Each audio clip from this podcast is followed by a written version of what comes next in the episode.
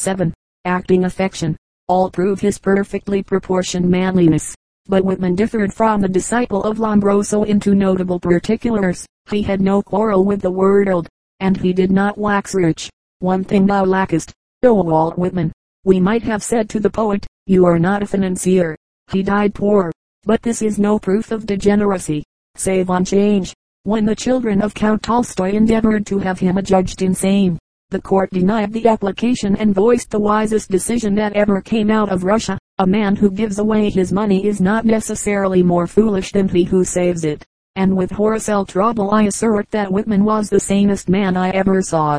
Some men make themselves homes, and others there be who rent rooms. Walt Whitman was essentially a citizen of the world. The world was his home and mankind were his friends. There was a quality in the man peculiarly universal, a strong, virile poise that asked for nothing, but took what it needed. He loved men as brothers, yet his brothers after the flesh understood him not. He loved children, they turned to him instinctively, but he had no children of his own. He loved women, and yet this strongly sexed and manly man never loved a woman.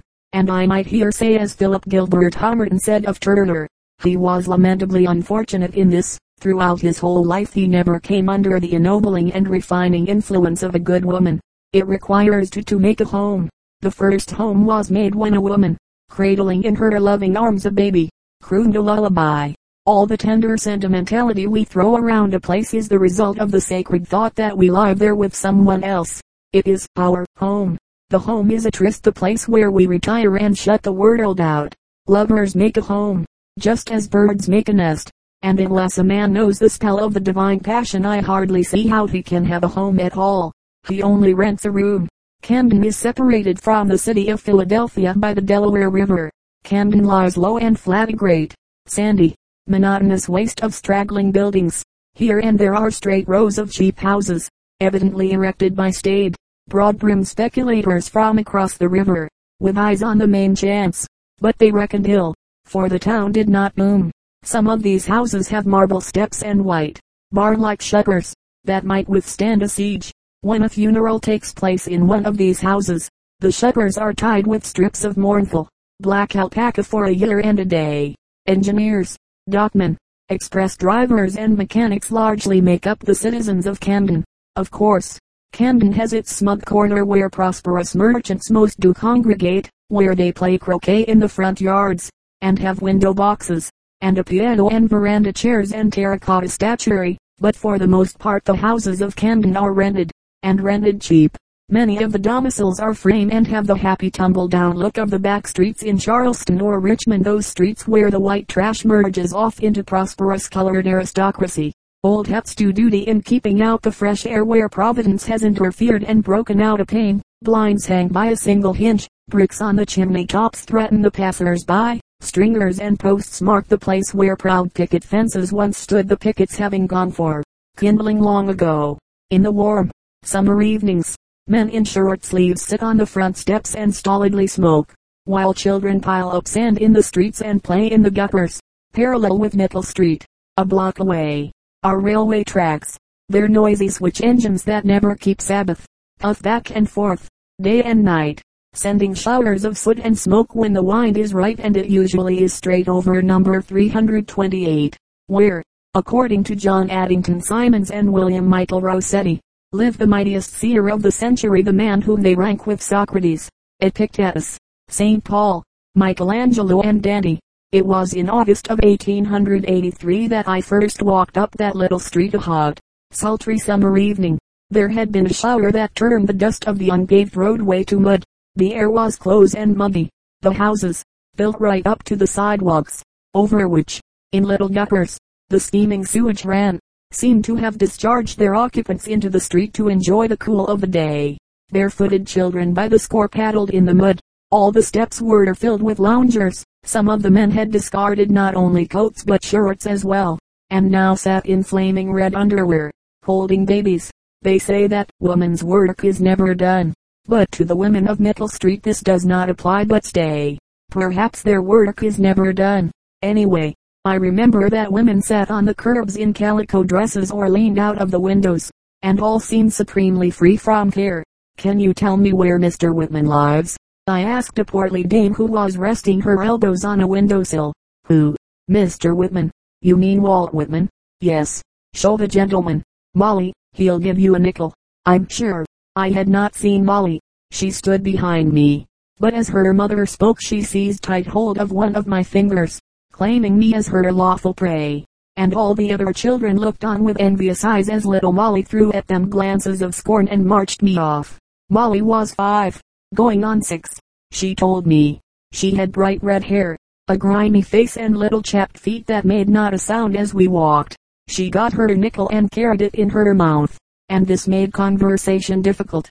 After going one block she suddenly stopped, squared me around and pointing said, "Them is he," and disappeared, in a wheeled rattan chair, in the hallway, a little back from the door of a plain, weather-beaten house, sat the coatless philosopher, his face and head wreathed in a tumult of snow-white hair. I had a little speech, all prepared weeks before and committed to memory, that I intended to repeat, telling him how I had read his poems and admired them, and further I had stored away in my mind a few blades from Leaves of Grass that I purposed to bring out at the right time as a sort of certificate of character. But when that little girl jerked me right about face and heartlessly deserted me, I stared dumbly at the man whom I had come a hundred miles to see. I began angling for my little speech, but could not fetch it. "Hello," called the philosopher, out of the white aureole. "Hello, come here, boy." He held out his hand, and as I took it there was a grasp with meaning in it. "Don't go yet, Joe," he said to a man seated on the step smoking a cobpipe. "The old woman's calling me," said the swarthy Joe. Joe evidently held truth lightly. "So long, Walt." "Goodbye, Joe." "Sit down, lad, sit down." I sat in the doorway at his feet. Now isn't it queer that fellow is a regular philosopher and works out some great problems? But he's ashamed to express 'em. He could no more give you his best than he could fly. Ashamed, I suppose. Ashamed of the best that is in him. We are all a little that way, all but me. I tried to write my best, regardless of whether the thing sounds ridiculous or not, regardless of what others think or say or have said. Ashamed of our holiest, truest and best. Is it not too bad? You are twenty-five now. Well, boy, you may grow until you are thirty, and then you will be as wise as you ever will be. Haven't you noticed that men of sixty have no clearer vision than men of forty? One reason is that we have been taught that we know all about life and death and the mysteries of the grave. But the main reason is that we are ashamed to shout out and be ourselves. Jesus expressed his own individuality perhaps more than any other man we know of, and so he wields a wider influence than any other. And this though we only have a record of just twenty-seven days of his life. Now that fellow that just left is an engineer, and he dreams some beautiful dreams, but he never expresses them to anyone, only hints them to me, and this only at twilight. He is like a weasel or a mink or a whippoorwill, he comes out only at night. If the weather was like this all the time, people would never learn to read and write, said Joe to me just as you arrived, and isn't that so? Here we can count a hundred people up and down this street, and not one is reading. Not one but that is just lolling about, except the children, and they are happy only when playing in the dirt. Why, if this tropical weather should continue we would all slip back into South Sea Icelanders. You can raise good men only in a little strip around the North Temperate Zone when you get out of the track of a glacier. A tender-hearted, sympathetic man of brains is an accident. Then the old man suddenly ceased, and I imagined that he was following the thought out in his own mind. We sat silent for a space. The twilight fell, and a lamplighter lit the street lamp on the corner. He stopped an instant to salute the poet cheerily as he passed. The man sitting on the doorstep, across the street, smoking, knocked the ashes out of his pipe on his boot heel and went indoors. Women called their children, who did not respond, but still played on. Then the creepers were carried in to be fed their bread and milk and put to bed, and, shortly, shrill feminine voices ordered the other children indoors, and some obeyed. The night crept slowly on. I heard old Walt chuckle behind me, talking incoherently to himself, and then he said, "You are wondering why I live in such a place as this? Yes, that is exactly what I was thinking of. You think I belong in the country, in some quiet, shady place, but all I have to do is to shut my eyes and go there. No man loves the woods more than I. I was born within sound of the sea down on Long Island, and I know all the songs that the seashell sings. but this babble and babel of voices pleases me better, especially since my legs went on a strike, for although I can't walk, you see I can still mix with the throng, so I suffer no loss. In the woods, a man must be all hands and feet. I like the folks, the plain, ignorant, and pretentious folks, and the youngsters that come and slide on my cellar door do not disturb me a bit. I'm different from Carlyle, you know. He had a noise-proof room where he locked himself in now. When a huckster goes by, crying his wares, I open the blinds, and often wrangle with the fellow over the price of things. But the rogues have got into a way lately of leaving truck for me and refusing pay. Today an Irishman passed in three quarts of berries and walked off pretending to be mad because I offered to pay. When he was gone, I beckoned to the babies over the way. They came over and we had a feast. Yes, I like the folks around here, I like the women, and I like the men, and I like the babies, and I like the youngsters that play in the alley and make mud pies on my steps. I expect to stay here until I die. You speak of death as a matter of course. You are not afraid to die. Oh, Mumber, my boy, death is as natural as life, and a deal kinder. But it is all good. I accept it all and give thanks. You have not forgotten my chant to death. Not I. I repeated a few lines from Drum Taps. He followed me, rapping gently with his cane on the floor, and with little interjectory remarks of, "That's so, very true, good, good." And when I faltered and lost the lines, he picked them up where the voice of my spirit tallied the song of the bird. In a strong, clear voice, but a voice full of sublime feeling, he repeated those immortal lines, beginning, "Come, lovely and soothing death, come, lovely and soothing death, undulate round the world, serenely arriving, arriving, in the day, in the night, to all, to each, sooner or later, delicate death, praised be the fathomless universe for life and joy, and for objects and knowledge curious, and for love, sweet love but praise, praise, praise for the sure enwinding arms of cool, enfolding death, dark mother, always gliding near with soft feet. Have none chanted for thee a chant of fullest welcome? Then I chant for thee. I glorify thee above all. I bring thee a song that when thou must indeed come, come and falteringly approach, strong deliver us. When it is so, when thou hast taken them, I joyously sing the death, lost in the loving, floating ocean of thee, laved in the flood of thy bliss.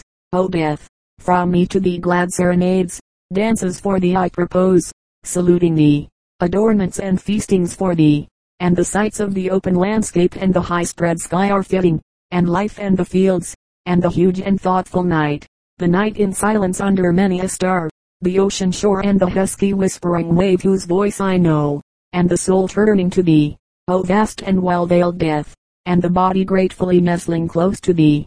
Over the treetops I float thee a psalm, over the rising and sinking waves, over the myriad fields and the prairies wide, over the dense-packed cities all, and the teeming wharves, and ways, I float this carol with joy, with joy to thee, O death. The last playing youngster had silently disappeared from the streets. The doorsteps were deserted save where across the way a young man and maiden sat in the gloaming, conversing in low monotone. The clouds had drifted away. A great yellow star shone out above the chimney tops in the east. I arose to go. "I wish you'd come oftener, I see you so seldom." "Lad," said the old man, half plaintively, I did not explain that we had never met before, that I had come from New York purposely to see him. He thought he knew me, and so he did as much as I could impart. The rest was irrelevant. As to my occupation or name, what booted it? He had no curiosity concerning me. I grasped his outstretched hand in both of my own. He said not a word, neither did I. I turned and made my way to the ferry past the whispering lovers on the doorsteps, and over the railway tracks where the noisy engines puffed. As I walked on board the boat, the wind blew up cool and fresh from the west. The star in the east grew brighter, and other stars came out, reflecting themselves like gems in the dark blue of the Delaware. There was a soft sublimity in the sound of the bells that came echoing over the waters. My heart was very full, for I had felt the thrill of being in the presence of a great and loving soul. It was the first time and the last that I ever saw Walt Whitman. A good many writers bear no message, they carry no torch. Sometimes they excite wonder, or they amuse and divert divert us from our work. To be diverted to a certain degree may be well, but there is a point where her fens and cloudland begins, and even great poets occasionally befog the things they would reveal. Homer was seemingly blind to much simple truth, Virgil carries you away from earth, Horace was undone without his Maecenas, Dante makes you an exile, Shakespeare was singularly silent concerning the doubts, difficulties and common lives of common people. Byron's coarser life does not help you in your toil, and in his fight with English bards and Scotch reviewers we crave neutrality. To be caught in the meshes of Pope's Dunciad is not pleasant, and Lowell's Fable for Critics is only another Dunciad. But above all other poets who have ever lived, the author of Leaves of Grass was the poet of humanity. Milton knew all about heaven, and Dante conducts us through hell, but it was left for Whitman to show us earth. His voice never goes so high that it breaks into an impotent falsetto, neither does it growl and snarl at things it does not understand and not understanding does not like. He was so great that he had no envy, and his insight was so sure that he had no prejudice. He never boasted that he was higher, nor claimed to be less than any of the other sons of men. He met all on terms of absolute equality, mixing with the poor, the lowly, the fallen, the oppressed, the cultured, the rich simply as brother with brother. And when he said to an outcast, "Not till the sun excludes you will I exclude you," he voiced a sentiment worthy of a god. He was brother to the elements, the mountains, the seas, the clouds, the sky. He loved them all and partook of them all in his large, free, and selfish, and trammeled nature. His heart knew no limits, and feeling his feet mortised in granite and his footsteps tenoned in infinity, he knew the amplitude of time. Only the great are generous, only the strong are forgiving. Like Lot's wife, most poets look back over their shoulders, and those who are not looking backward insist that we shall look into the future. And the vast majority of the whole scribbling rabble accept the precept, "Man never island but always to be blessed." We grieve for childhood's happy days, and long for sweet rest in heaven and sigh for mansions in the skies. And the people about us seem so indifferent, and our friends so lukewarm, and really no one understands us. And our environment queers our budding spirituality, and the frost of jealousy nips our aspirations. O paradise! O paradise! The world is growing old, who would not be at rest and free where love is never cold? So sing the fearsome dyspeptics of the stylus, O anemic thee, you bloodless she, nipping at crackers, sipping at tea. Why not consider that, although evolutionists tell us where we came from, and theologians inform us where we are going to, yet the only thing we are really sure of is that we are here. The present is the perpetually moving spot where history ends and prophecy begins. It is our only possession. The past we reach through lapsing memory, halting recollection, hearsay and belief. We pierce the future by wistful faith or anxious hope, but the present is beneath our feet. Whitman sings the beauty and the glory of the present. He rebukes our groans and sighs, bids us look about on every side at the wonders of creation, and at the miracles within our grasp. He lifts us up, restores us to our own, introduces us to man and to nature, and thus infuses into us courage, manly pride, self-reliance, and the strong faith that comes when we feel our kinship with God. He was so mixed with the universe that his voice took on the sway of elemental integrity and candor. Absolutely honest, this man was unafraid and unashamed, for nature has neither apprehension, shame nor vainglory. In Leaves of Grass, Whitman speaks as all men have ever spoken who believe in God and in themselves oracular, without apology or abasement, fearlessly. He tells of the powers and mysteries that pervade and guide all life, all death, all purpose. His work is masculine, as the sun is masculine, for the prophetic voice is as surely masculine as the lullaby and lyric cry are feminine. Whitman brings the warmth of the sun to the buds of the heart, so that they open and bring forth form, color, perfume. He becomes for them aliment and dew, so these buds become blossoms, fruits, tall branches and stately trees that cast refreshing shadows. There are men who are to other men as the shadow of a mighty rock in a weary land, such is Walt Whitman. Victor Hugo, man is neither master of his life nor of his fate.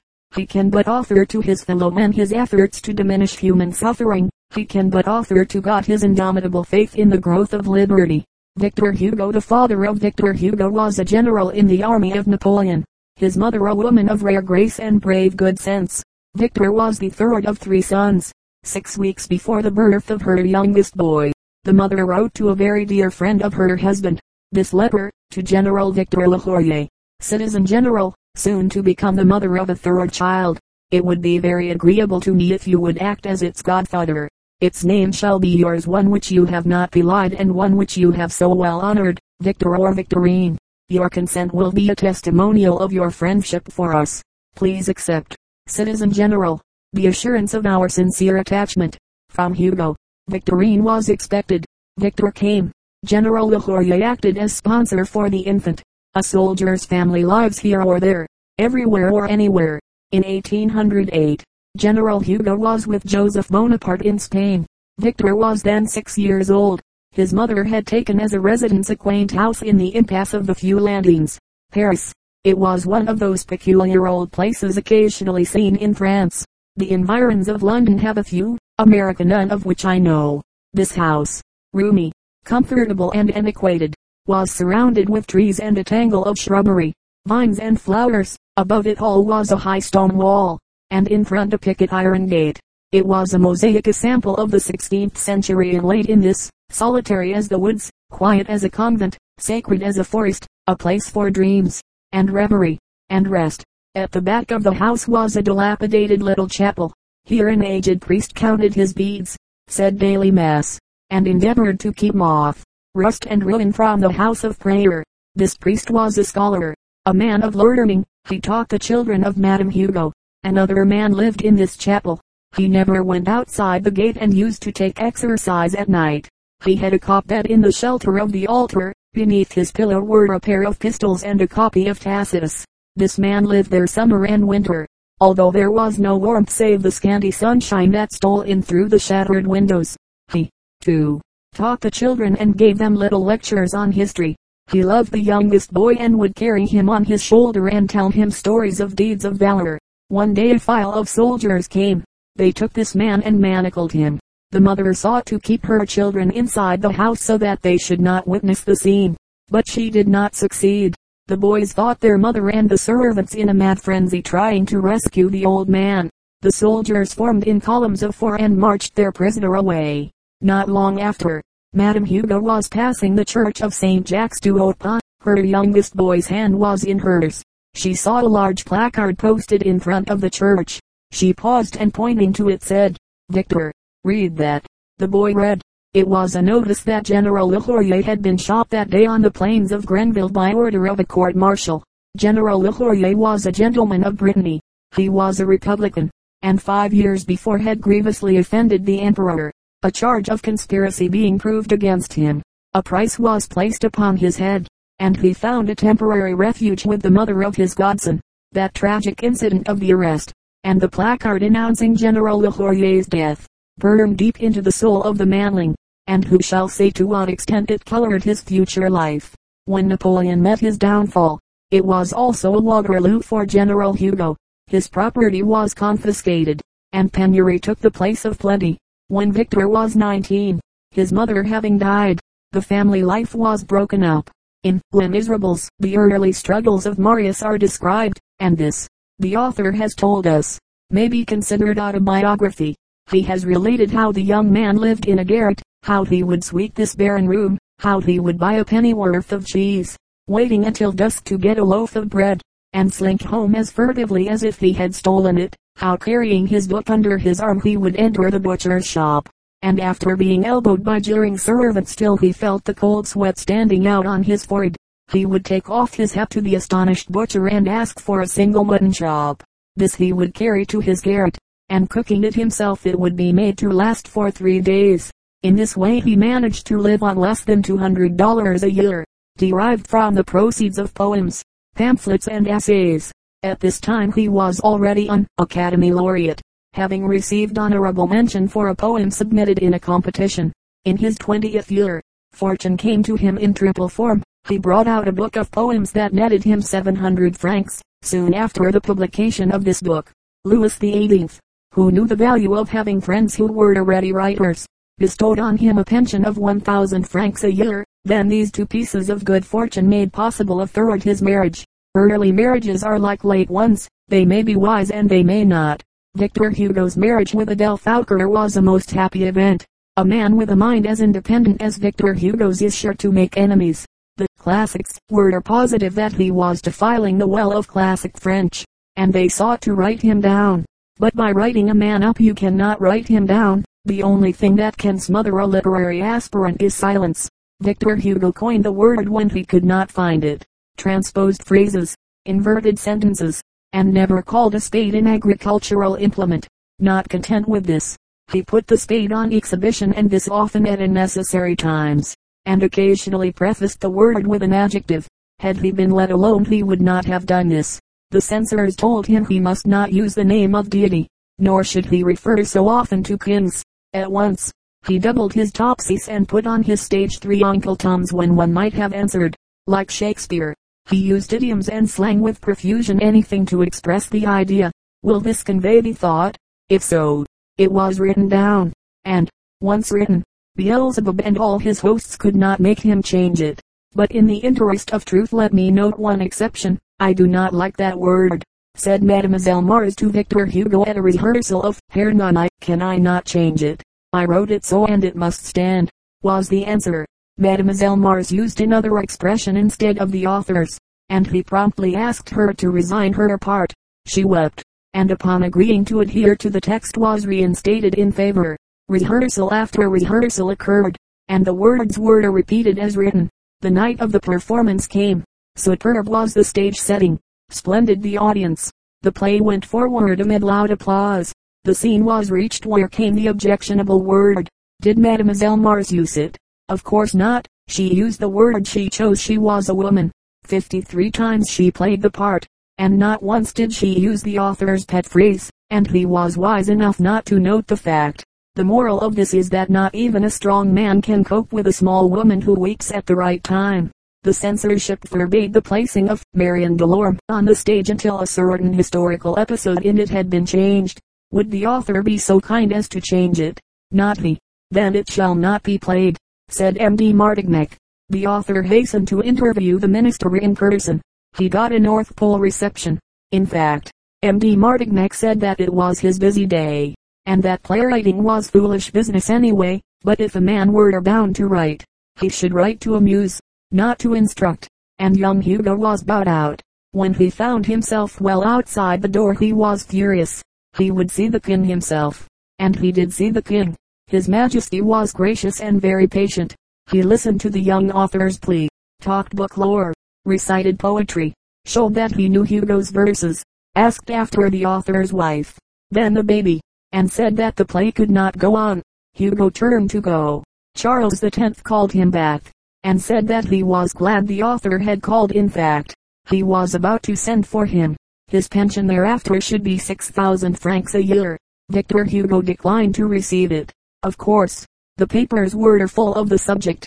All Cafedom took sides. Paris had a topic for gesticulation, and Paris improved the opportunity. Conservatism having stopped this play, there was only one thing to do: write another, for a play of Victor Hugo's must be put upon the stage. All his friends said so. His honor was at stake. In three weeks another play was ready. The censors read it and gave their report. They said that Hernani was whimsical in conception, defective in execution, a tissue of extravagances, generally trivial and often coarse, but they advised that it be put upon the stage, just to show the public to what extent of folly an author could go. In order to preserve the dignity of their office, they drew up a list of six places where the text should be changed. Both sides were afraid, so each was willing to give in a point. The text was changed, and the important day for the presentation was drawing nigh. The Romanticists were, of course, anxious that the play should be a great success. The classics were quite willing that it should be otherwise. In fact, they had bought up the claque and were making arrangements to hiss it down. But the author's friends were numerous. They were young and lusty. They held meetings behind locked doors, and swore terrible oaths that the play should go. On the day of the initial performance, five hours before the curtain rose, they were on hand, having taken the best seats in the house. They also took the worst, wherever a hisser might hide. These advocates of liberal art wore coats of green or red or blue, costumes like bullfighters, trousers and hats to match or not to match, anything to defy tradition. All during the performance there was an uproar. Theophile Gautier has described the event in most entertaining style, and in Histoire de Romanticisme, the record of it is found in detail. Several American writers have touched upon this particular theme, and all who have seen fit to write of it seem to have stood under umbrellas when God rained humor. One writer calls it the outburst of a tremendous revolution in literature. He speaks of smoldering flames, the hordes that furiously fought entrenched behind prestige, age, caste, wealth and tradition, suppression and extermination of heresy, those who sought to stop the onward march of civilization, et cetera. Let us be sensible. A cane rush is not a revolution, and Bloody Monday at Harvard is not a decisive battle in the onward and upward march. If Hernani had been hissed down, Victor Hugo would have lived just as long and might have written better. Civilization is not held in place by noisy youths in flaming waistcoats, and even if every cabbage had hit its mark, and every egg bespattered its target, the morning stars would still sing together. The Hunchback of Notre Dame was next turned out written in five months and was a great success. Publishers besieged the author for another story, but he preferred poetry. It was thirty years before his next novel, Les Misérables, appeared, but all the time he